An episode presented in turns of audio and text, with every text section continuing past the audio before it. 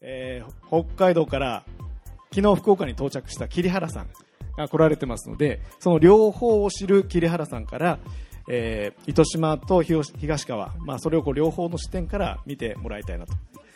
オーケーオーケーオーケー。そして最後クロストークということで、会場の皆さんとこう対話しながらキャッチボールしながらお話をして、最後、えー、交流会ということで、えー、やっていきたいなと思います。じゃあ早速マイクをあの東川スタイル、えー、末澤さんにお渡ししたいなと思います。じゃあよろしくお願いします。よろしくお願いします。山岳社の末澤と申します。よろしくお願いいたします。えっとですね、私この東川スタイルという書籍の、えっと、編集を担当しました。で、えっと、私はですねあの東川と関わったのはここいちねんはんぐらいですかね。なのでちょっと東川について語るということはできないかと思うんですけれど、東川町役場から今日菊池さんにいらっしゃっていただいてますので、あの深い話を引き出す役としてですねお話しできればと思ってます。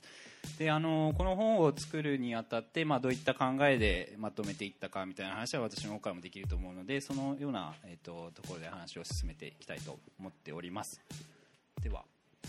まずですね、そもそも、えー、とここ福岡で東川はかなり距離もあると思いますし、東川ってそもそも皆さんご存知ですかね。知っていたっていう方今日、今日初めて知りますっていう方、そもそも東川ってどこにあるか分かりますかね。北海道にあるというところがあると思いますので、はい、地図を用意しました。あの菊さんとちょっとあの雑談のような形で進めていきたいと思います、はい。まず、えー、と北海道の東川町どこにあるかということなんですけれど、はい、えーとあのー、これは日本地図ですよね。でこっち北海道をアップにしてますが、ちょうど北海道の中心ですね。であの大雪山国立公園というのがありまして、えー、ここが、えー、旭岳って書いてますけども、大雪山国立公園、あのこれ神奈川県と同じ面積持つ日本最大の国立公園ですが、えー、その中の一番高い山ということは、北海道で一番高い旭岳が、はい、えー、町内のエリアに属する町です。でそこから車でさんじゅっぷんのところに市街地と、えー、町が形成されていて、町 の, あの周りに、えー、田園風景が広がるという、ほとんど東かあの北海道の中心にあるという町で、旭川市はご存知だと思うんですよね。あの北の町でさんじゅうよんまんにん都市ですが、北海道だいにの都市、えー、そこから、えー、約じゅうご、ろっキロにじゅうごふんのところにあるというような環境の町で、はい、そういう意味で言いますと、あの今糸島があの福岡の周辺だと注目を集めていると思うんですけれど、関係性としましては旭川と東川の関係が福岡と糸島の関係に少し似ているようなところがあると、えー、思われます。であの雰囲気としてもあの非常に、えー、とおしゃれなカフェとかですね、あのこだわりのお店なんかがいっぱいありまして、そういったところで旭川から人がすごく訪れていたりする場所でもあります。あのどんな風景があるかっていうところですね。先ほどの大雪山がありまして、ここはもう世界でも誇るべきパウダーどころかシルキースノーというところで、はい、まあ、日本であの一番雪質がいいと言われているスキー場も持っているというところで、ロープウェイもありますので、あといちねん、いちねん、あのいちねんの中で一番長く日本でスキーができるのではないかと。ゴールデンウィーク明けぐらいまで通常であればスキーができるというわけです。あと福岡、あの九州からではないんですけど、都心部からだとアクセスもすごく良いロケーションで、あの日帰りでスキーができるぐらいの場所にあるというところですね。で旭川空港からじゅっぷん、車でじゅっぷんの距離に東川がありまして、で、えー、と都内からあの早朝のですね飛行機の便に乗って滑りに来るというような方もかなりいらっしゃると。最近はそういう方も増えてきてますね。であとあのニセコっていう街は多分ご存知だと思うんですよね、えー、と北欧だとかアメリカから結構そのスキーヤーが、えー、雪質を求めてくるっていうのが、えー、ニセコ町なんですけど、えー、今はニセコ町に飽きたようなスキーヤーが、えー、ちょっとレアなスキー場を求めて東川に来ると。で冬場はいちがつにがつになるとあのロープウェイなんかあの乗り場行くとですね、あの白人の、えー、旅行客あのスキーヤーばっかりいるっていうような感じになってきました。世界的に注目を集めてきているという場所ですね。はい。で、えー、とこれも、まあ、あの特徴的だと思うんですけど、全住民が地下水で暮らしているという話ですね。はい、えー、と全住民が地下水で暮らす、ピンとくる人と来ない人が多分いると思うんですけど、あの皆さん普通に水道から蛇口ひねって飲んでる水は水道水だと思うんですよ。どっかで浄水場があって、そこから引かれている水が皆さん飲んでる水、えー、和賀町はですね、あの全住民が地下水で暮らすっていうことで、あの自分の家の真下にボーリングを掘ってポンプで組み上げて、それが蛇口から出てくるっていう町で、はっせんにん全員が、まあ、当然事業所でも、えー、個人の家でも自分の家の下の水を飲んでいるという町で、北海道では今唯一になりました。で、日本全国でもふたつみっつになったんでしょうかね、純粋に、えー、地下水で暮らしているっていう町は。で、熊本が結構多いですよね。で、熊本の地震、あの地震あった時に東川町に新聞、あのメディアが取材に来て、東川町の地下水大丈夫か、濁らないかっていう取材があったぐらいですね。で、あのもうちょっと長くなるんですけど、地下水で暮らすということを全面的に言い出したっていうのはここ ご,ろく 年の話です。えー、実はダムの建設を進めていた当時は、ダムから水を引っ張って水道を引っ張る計画でした。で、それを今の町長になってから、せっかくこんな美味しい水を飲んでるのにもうやめるべということで、国の方に交渉してやめました。で、まあ、一部お金を返すという清算をしたんですけど、まあ、地下水で暮らすという選択をしたという町ですね。この間ご年配の方とお話しする機会あったんですけど、昔はそのポンプ式でこう組み上げる水っていうのが少しこう、なんていうんですかね、貧しさの象徴的なところもあったそうなんですね。ところがもう近年になってきて、こう環境の意識が高まる中で、実はこれが魅力だったんだ、価値だったんだっていうのを再発見していくっていう流れがあったそうです。次に、あの水田が広がる町っていうのは、福岡で言えばまあ当たり前の景色に近いのかもしれないですけれど、北海道はまあ基本的に畑作の地域なんで、非常にこれもユニークな、えー、と町並みになってますね。そうですね、あの東川町は基幹産業農業でして、その農業の中でも、えーまあ、さんぜんヘクタールっていう農地を抱えながら、えー、水田で生きてる町です。米作りで生きてる町で、あの北海道はあの昔は厄介米、厄介道米なんか言われてですね、非常に美味しくない米で、ただ米を取っている、で道民しかその米を食べてないじゃないかって言われたところなんですけど、品種改良を非常に北海道全体で重ねて、最近はあの特栄米だとかですね、えー、コシヒカリ、ササニシキに並ぶ食味を持つ米っていうのが品種出てきまして、でその中でも東川町は上川盆地という、まあ、旭川も含まれるんですけども、えー、非常にその米作りに適している環境、それとあと美味しい水があるということで、えー、東川米というブランド米でですね、あの特許庁の地域団体商標にも、えー、北海道で初めて米としては登録されたっていうところで、えーまあ、米作りで生きているという、えー、町でありますね。はい、じゃあちょっとトントンと進んでいきますが、えーとですね、次、まあ、簡単にあの紹介しますと、カフェやショップが非常に今集まってまして、今、えー、とろくじゅってんぽ以上ですかね。でここ ご,ろくねんでしたっけ、ろくねんぐらいでさんじゅってんぽ増えてきているというところが一つ、まあ、はっせんにんの町でそれだけのお店ができてきているというのが一つすごく面白いところで、あの後ほどお話しいただく桐原さんもお店をやってたりするんですけれど、まあ、そういった、えー、と町ですね。でそういった方々が、えー、と独特なライフスタイルを作ってて、それもまた面白いんじゃないかと思うので、後で、はい、えー、紹介できればと思います。でもう一つ特徴として、えー、と公務員の方、まあ、菊池さんがもう本当に代表的にそうなんですけれども、えー、と発想が全然通常のいわゆる公務員と違うっていうところが一つ東川の特徴なので、その辺もですね、ぜひ紹介していきたいと思っています。はい、でこれが東川で食べられる朝ごはんです。組み合わせ、組み合わせたらこうなるっていう、はいあの大雪山の伏流水で作った水で、あのスペシャリティコーヒーを飲みつつ、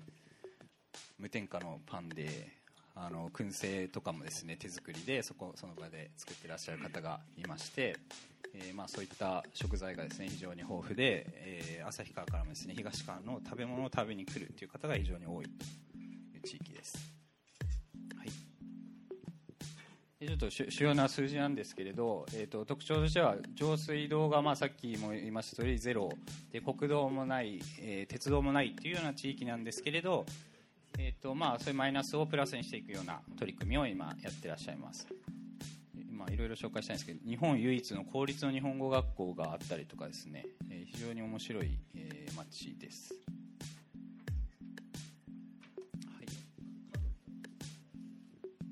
さんじゅっパーセント ですか。えあの旭川家具っていうのが日本の中でも、えー、結構高グレードなあの家具で有名なところなんですけど、あの旭川市近郊を含めて旭川家具って言っていて、東川町の中で生産されているのが さんじゅっパーセント あるというんです。ですからあの家具の町でもあります。はい、木工の町ですね。でえー、と東川という町をあの今回、まあ、あの紹介するにあたってみっつの S から考えてみると、まあ、分かりやすいかなと思って用意しました。でだいいちの S がいきます、はい、スタイルですね。今回あのまとめるにあたって結局東川スタイルというタイトルになったんですけれど、えー、とそもそもこの書籍をですね作っていく過程で、えー、と議論していく中で、まあ、その町らしさ、東川らしさって何なんだろうということが一つすごくあの焦点に当たりました。で、えー、と町の方からですねいろいろ話を聞く中で、えー、東いや東川らしくないんだよねとか、これが東川らしいんだよねというのをこうすごく語られるんですね。で菊さんと最初のあのお会いした時も、いやチェーン店が入ってくるのは東川らしくないんだよねっていうような話を最初にされてて、非常に驚いたのを覚えてるんですけれど、そういった発想が普通になんか自然と言葉として街の方から出てくるっていうところがあって、そのらしさっていうのが、えっと、スタイルっていうところで、えっと、今回の署名になっていくんですけれど、そういったスタイルの全体像をまとめていきたいというのを著者の慶応大学の先生たちと一緒に考えていったということです。はい。で、えっと、スタイルというのは東かららしさですね。はい。で次にあのふたつめの S なんですけど、今回あのサブタイトルがスタンダードっていう、ちょっとまああんまり聞かないかもしれないんですけれど、えっと、東川の方々とあの取材しながら話しているときに一番そのよく出てくるのが、そのなんていうんですかね、考え方がやっぱちょっと違うところがあって、その時なんかこう東川なりの判断基準があるんだよねとか、価値判断をこうしてるんだよねみたいな話が出てきまして、そのキーワードが出てきた時に、じゃあそのスタンダードっていうものを元にして書籍をまとめていきましょうかっていうような話の流れになりました。でスタイルを作るっていうのは結局価値観があって、その行動があってということなので、その、そのじゃあ価値観の源泉って何なんだろうみたいなのをいろんな全体でですね、先生たちを合わせてひゃくにんぐらいの方からお話をお聞きしながらまとめていったという書籍です。ですね。で、それが価値判断をするっていうことは、それがその人たちにとっては普通当たり前のことなんですけど、その当たり前があの外側から見た時には全然普通じゃないっていうところがあって、でその普通の面白さっていうのを伝えたいっていうことで書籍化したっていうところですね。えー、とちょっとこれ見にくいかと思うんですけれど、えー、といろんなスタンダード、えー、とライフスタイルについてあの前半でまずまとめてます。でライフスタイルの中でもすごくいろいろ特徴的なところがありまして、えー、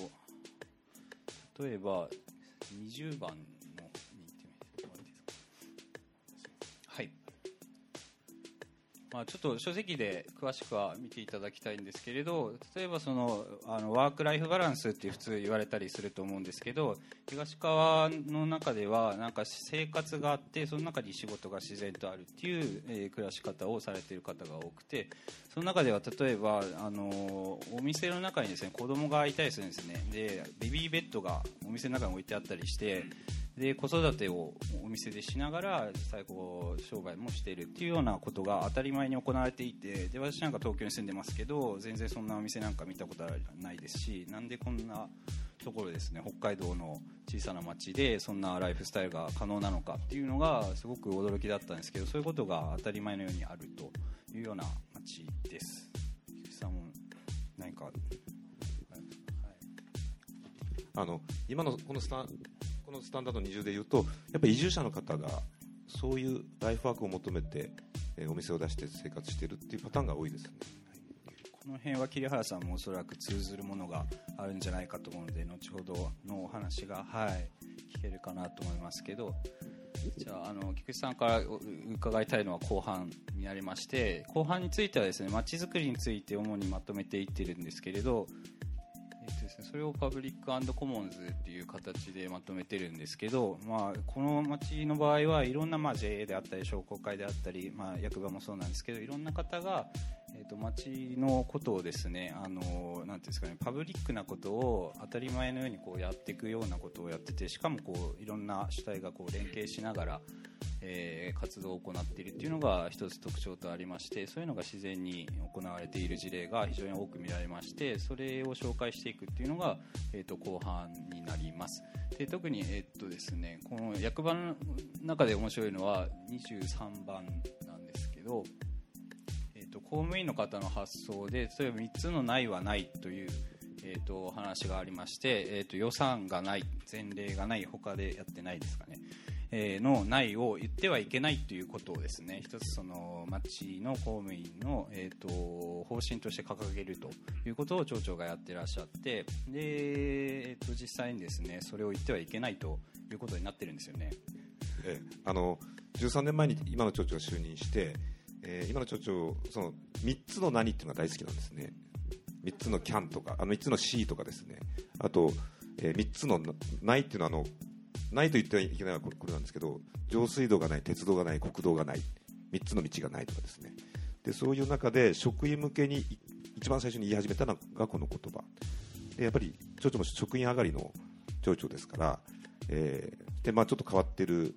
あの職員でしたので、で他でやってないことをまずやろうというところで、言い訳はしないでおこうというところから、この発想が職員の方に伝わって、まあ、それが職員の中では浸透していったというような感じでしょうかね。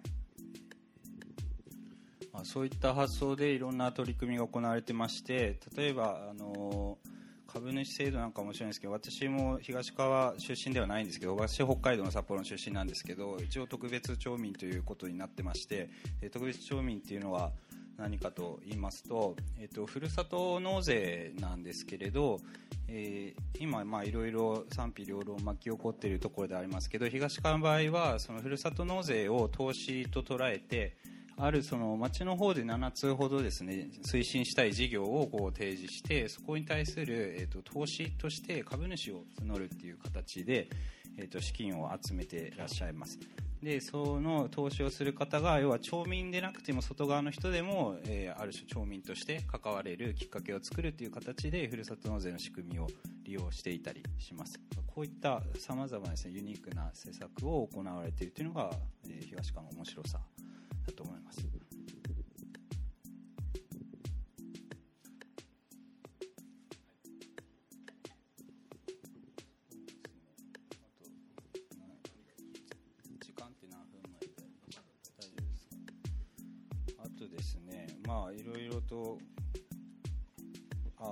そうですね、あと面白いのがですね、東川を歩いていると、あの外国人の方によく出くわすというのがありまして、これもまた一つ面白いところかなと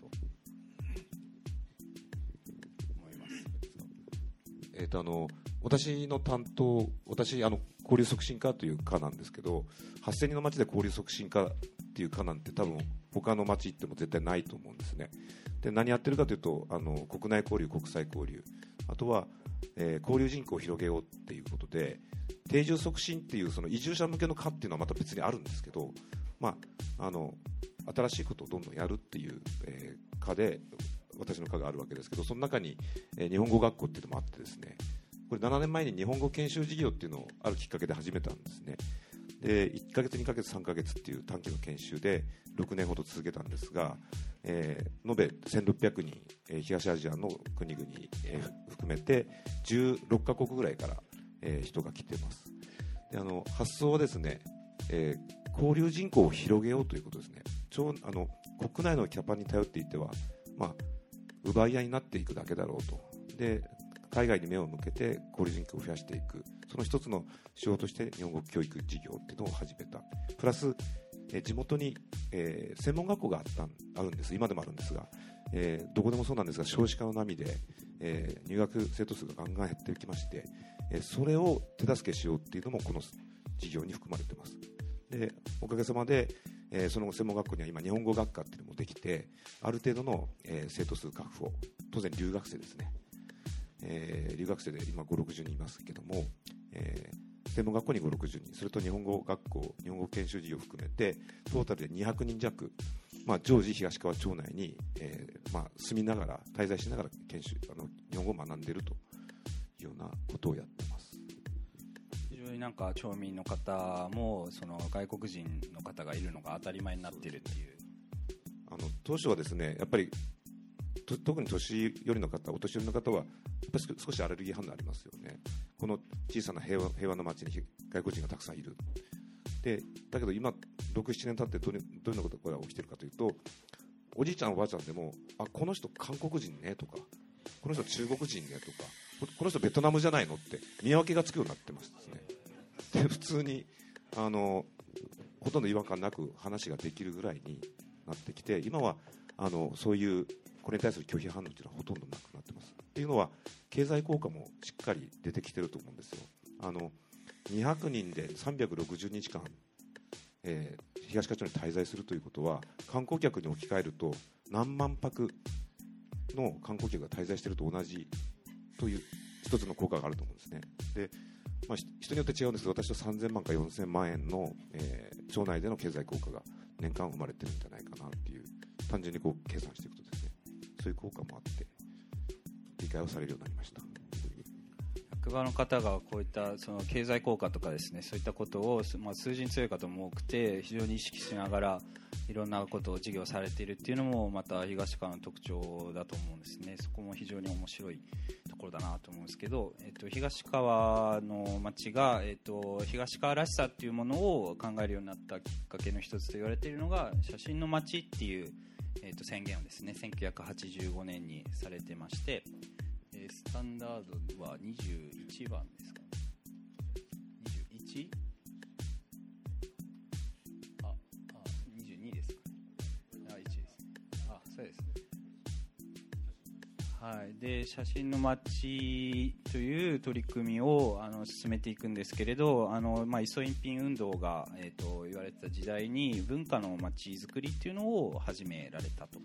いうところが非常にあのユニークなところで、えー、そうですね、まあ、当時は賛否両論すごくあったということですけれども、そうですね、あのせんきゅうひゃくはちじゅうごねんですからさんじゅういちねんまえですか、えー、ある会社の、えー、持ち込み企画で、えー、文化で町おこしはいかで、いかがでしょう、それは写真でカメラでっていう発想だったんですね。で当時あの今言われたように一本一線あの一つの町で何か一つ特徴のあるものをこう出そうということで、時の町長がそれに乗っかったということから始まってます。ということは町民の理解っていうのはどこにあるかというと、あんまりなかったんですね。単純にさんじゅうねんまえに写真で町おこしだって何っていう世界ですね。で、まあ、それがあの町民にも理解されるようになったのはそのじゅうねんごぐらいに始めた写真甲子園、えー、全国の高校生を選抜で集めて招聘していっしゅうかん缶詰で大会をやるというところがきっかけで、えー、結局町民からしても単純ですよね。来ていっしゅうかん来て、えー、さん、よっかにわたって町民を撮りまくるわけですから、そしたらいい笑顔を作ろうとか、えー、写真写りのいいような感じにしようとかっていうことをやっぱり町民も努力するわけですよね。それを重ねていくことによって、えー、すっかり馴染んでしまってですね、あの町民も写真の街ということを逆に自信を持って言うようになってきたっていうのが、でそれをに、まあ、にじゅう写真甲子園でにじゅうなんかい重ねてるということですね。今でこそあのアーティストインレジデンスみたいな話はここ数年すごく耳にするんじゃないかと思うんですけれど、にじゅうねんまえにそのフォトグラファーインレジデンスみたいなことを、まあ、振り返れば実はやっていたっていうところのようです。であのその頃のあの企画面とかいろいろされた方からお話を聞いてても、なんか東川らしさって何なんだっていうのを本当にすごくよく考え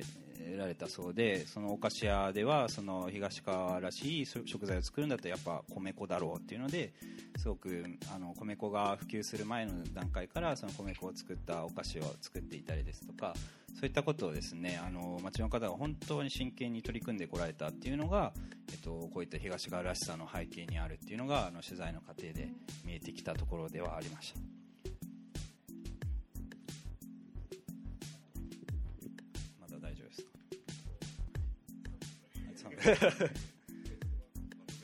そうですね、あのじゃあそうですね、こういった形でですね、東川らしさとは何かっていうのを町民の方自身が自分で考えて、先ほども最初はあの写真の街も持ち込みの企画だったっていうことなんですけど、えー、その企画会社があの撤退ですかね、倒産してしまったっていうのもあって、その後は写真の街の事業も町が独自にやられていくようになりました。でその中で東川らしさっていうのをこうどんどんどんどん追求していくことが、まあ、他の人がまた新しく入ってくる人たちの東川らしさっていうのをこう知った上で入ってきて、また新しいことをやりっていうのにつながってきていて、今アウトドアの街に東川をしようとかですね、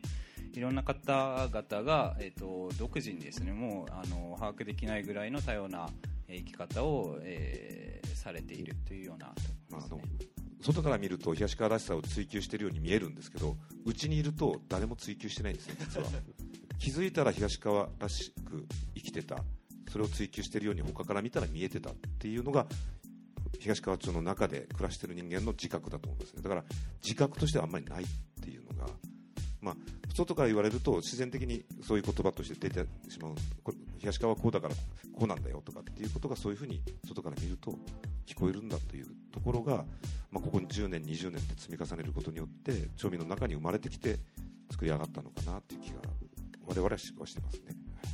その書籍制作で関わる時も東川、その東川らしさということの一つにその本気で取り組んでこだわりを徹底してみたいなところがあって、で書籍自体も作りもそういう意味で言うと本当手を抜けないというようなところがあって、でそういった部分でですね、あのとことんクオリティを追求していくみたいな意識がどこかしかでこう皆さんに共有されているようなところがあって、非常になんかものづくりもですね徹底してこだわっていくっていうのが、えー、共通してあって、非常にあのプレッシャーのある企画だったなとは思うんですけどね。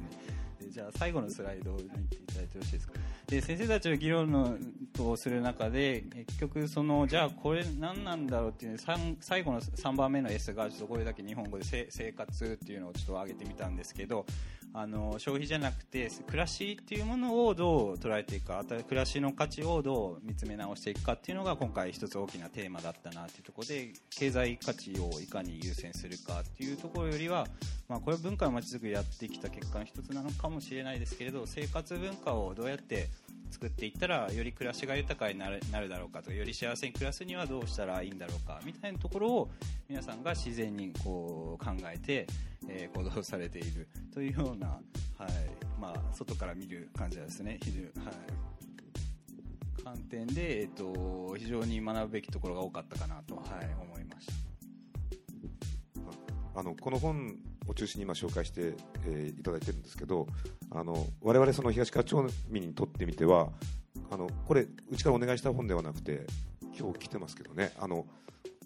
小島先生の著者の小島先生が来てて非常にやりくいやりにくいんですけど、はい、わざわざ東京から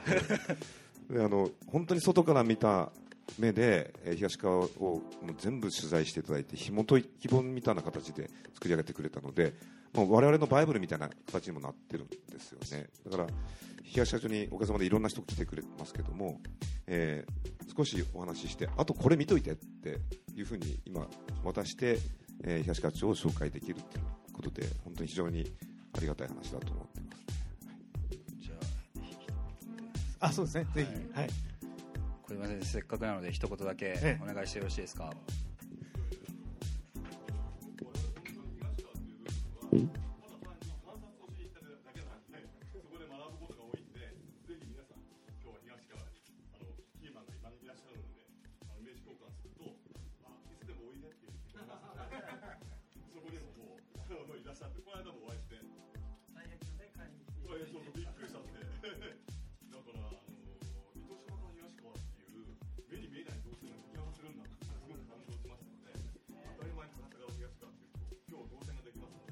なんか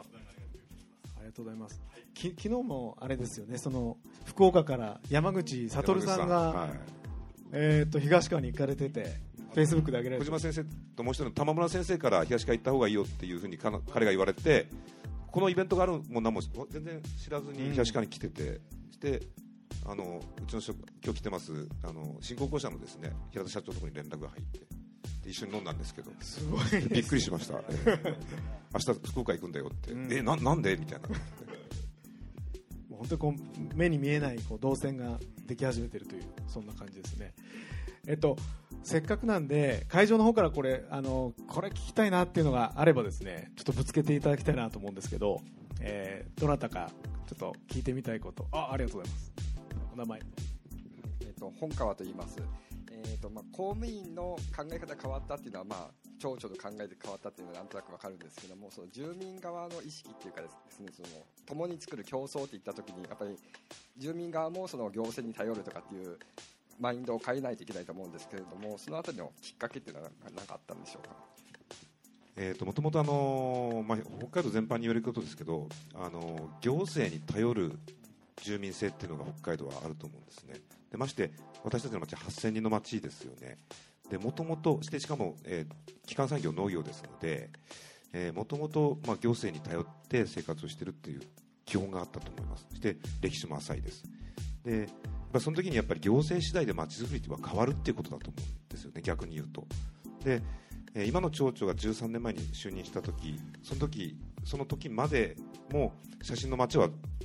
継続してやってたわけであって、我々も、えーまあ、これをやりたいんだけどこれはできないとかっていう悶々としてた職員も、えー、中にはいたわけです。その一人が今の町長でもあったわけですけど、えー、その悶々としてたものが今の町長が就任したことによって一気に前に進むことができるような環境になったということだと思うんですよ。結局これをやりたいんですけどって言ったらダメとは言わないんです。うちの今のトップはやればいいでしょ、その代わりお金は自分で持ってこいとか、そういう発想なんですね。だからあとはそのこれをやれと、だけどお金はお前持ってこいって逆のパターンもありますね、えー、そういうのであの我々はそのやらざるを得ない環境を自分たちでどんどん作っていかざるを得なかったっていうのが行政としては、えー、なんて言うんでしょう、あると思いますね。 OK ですか。はい、もう一方、はい、ああいいですかじゃあちょっと生声で斉藤さん。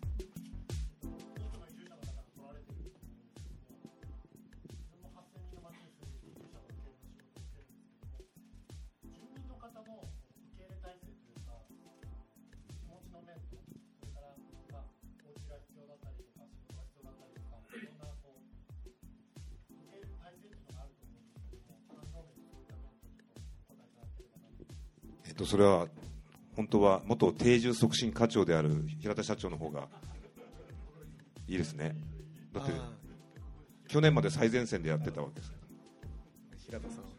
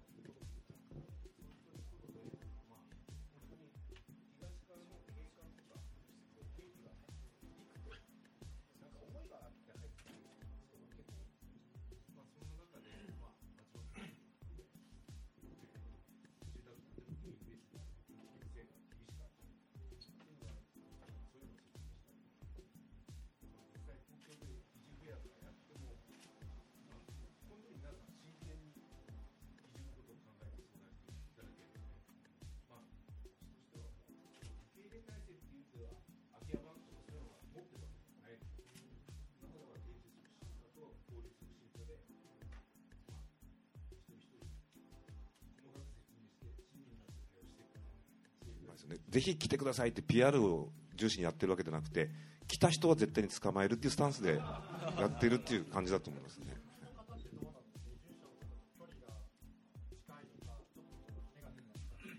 え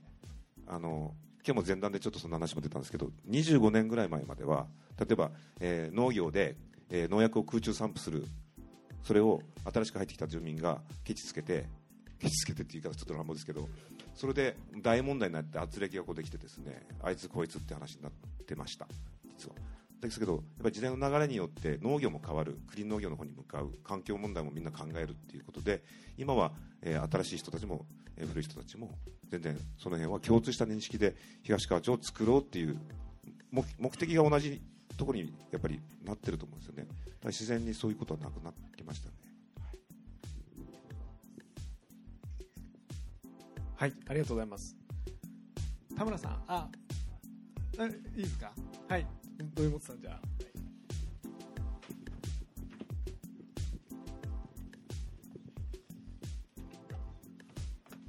えーと、どいもとと申します。本日はありがとうございました。あの移住の時に、えっと、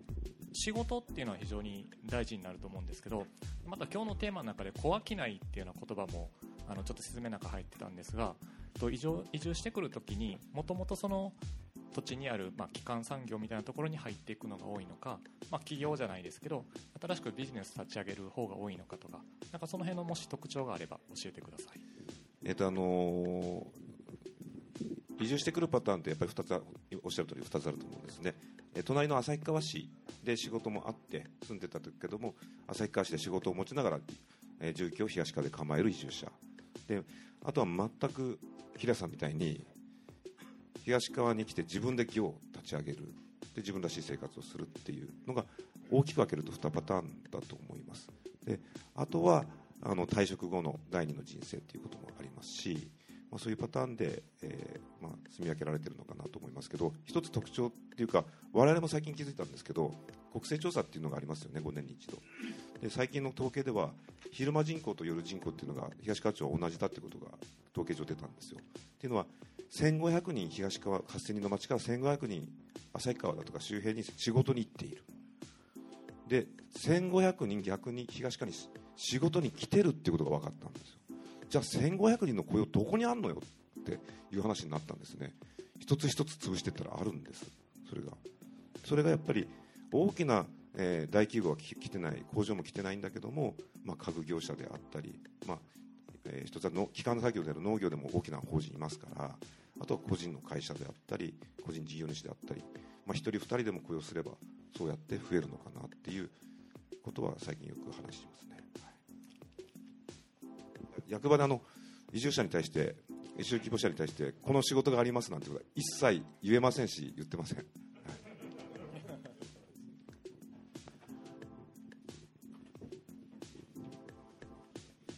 はい、ありがとうございます。ありがとうございます。はい。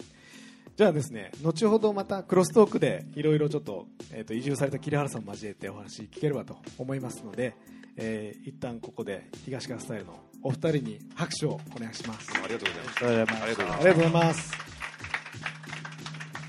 はい。じゃあ、えっと、場面をちょっと切り替えてですね、えー、糸島の方の話に入っていきたいなと思います。で今日はあの先ほど話していたんですけども、福岡の皆さんが多いので、えー、糸島を少し、えー、コン、コンパクトにやって、えー、そして桐原さんのお話を聞いて、で後ほどこうクロストークっていう形にしていければなと思っています。ちょっと場面切り替えます。じゃあ坂口さんどうぞ。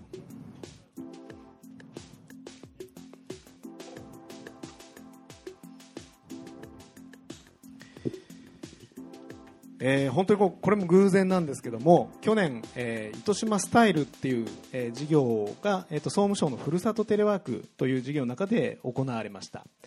で今回そのスタイルということを作っていこうということで、えー、去年いちねんは、えーまあ、都会からその糸島に入って、えー、テレワークとい う, こうワークスタイルを、えー、紡いでいこうということで、この糸島スタイルというのがあの初年度にあったわけです。でえっ、ー、とまあ、ちょっと時間もあるので映像も飛ばしますが、えっと、今日来られている桐原さんが、えー、この糸島のライズアップケア、今福岡移住計画運営させていただいているんですけども、我々さんだいめなんですね実は。で、えー、桐原さんはなんとにだいめの方だったんです。で、えー、糸島に移住してライズアップケアを ディーアイワイ でリノベーションして場を整えて、えー、カフェをされてなりわいを作って、でそこからニュージーランドに向かっていったんですけれども、いろいろこう巡り巡って東川にたどり着いたと。でしかもですね、すごいのが桐原さんが移住されたのはなんと丸にねんまえの昨日なんですよね。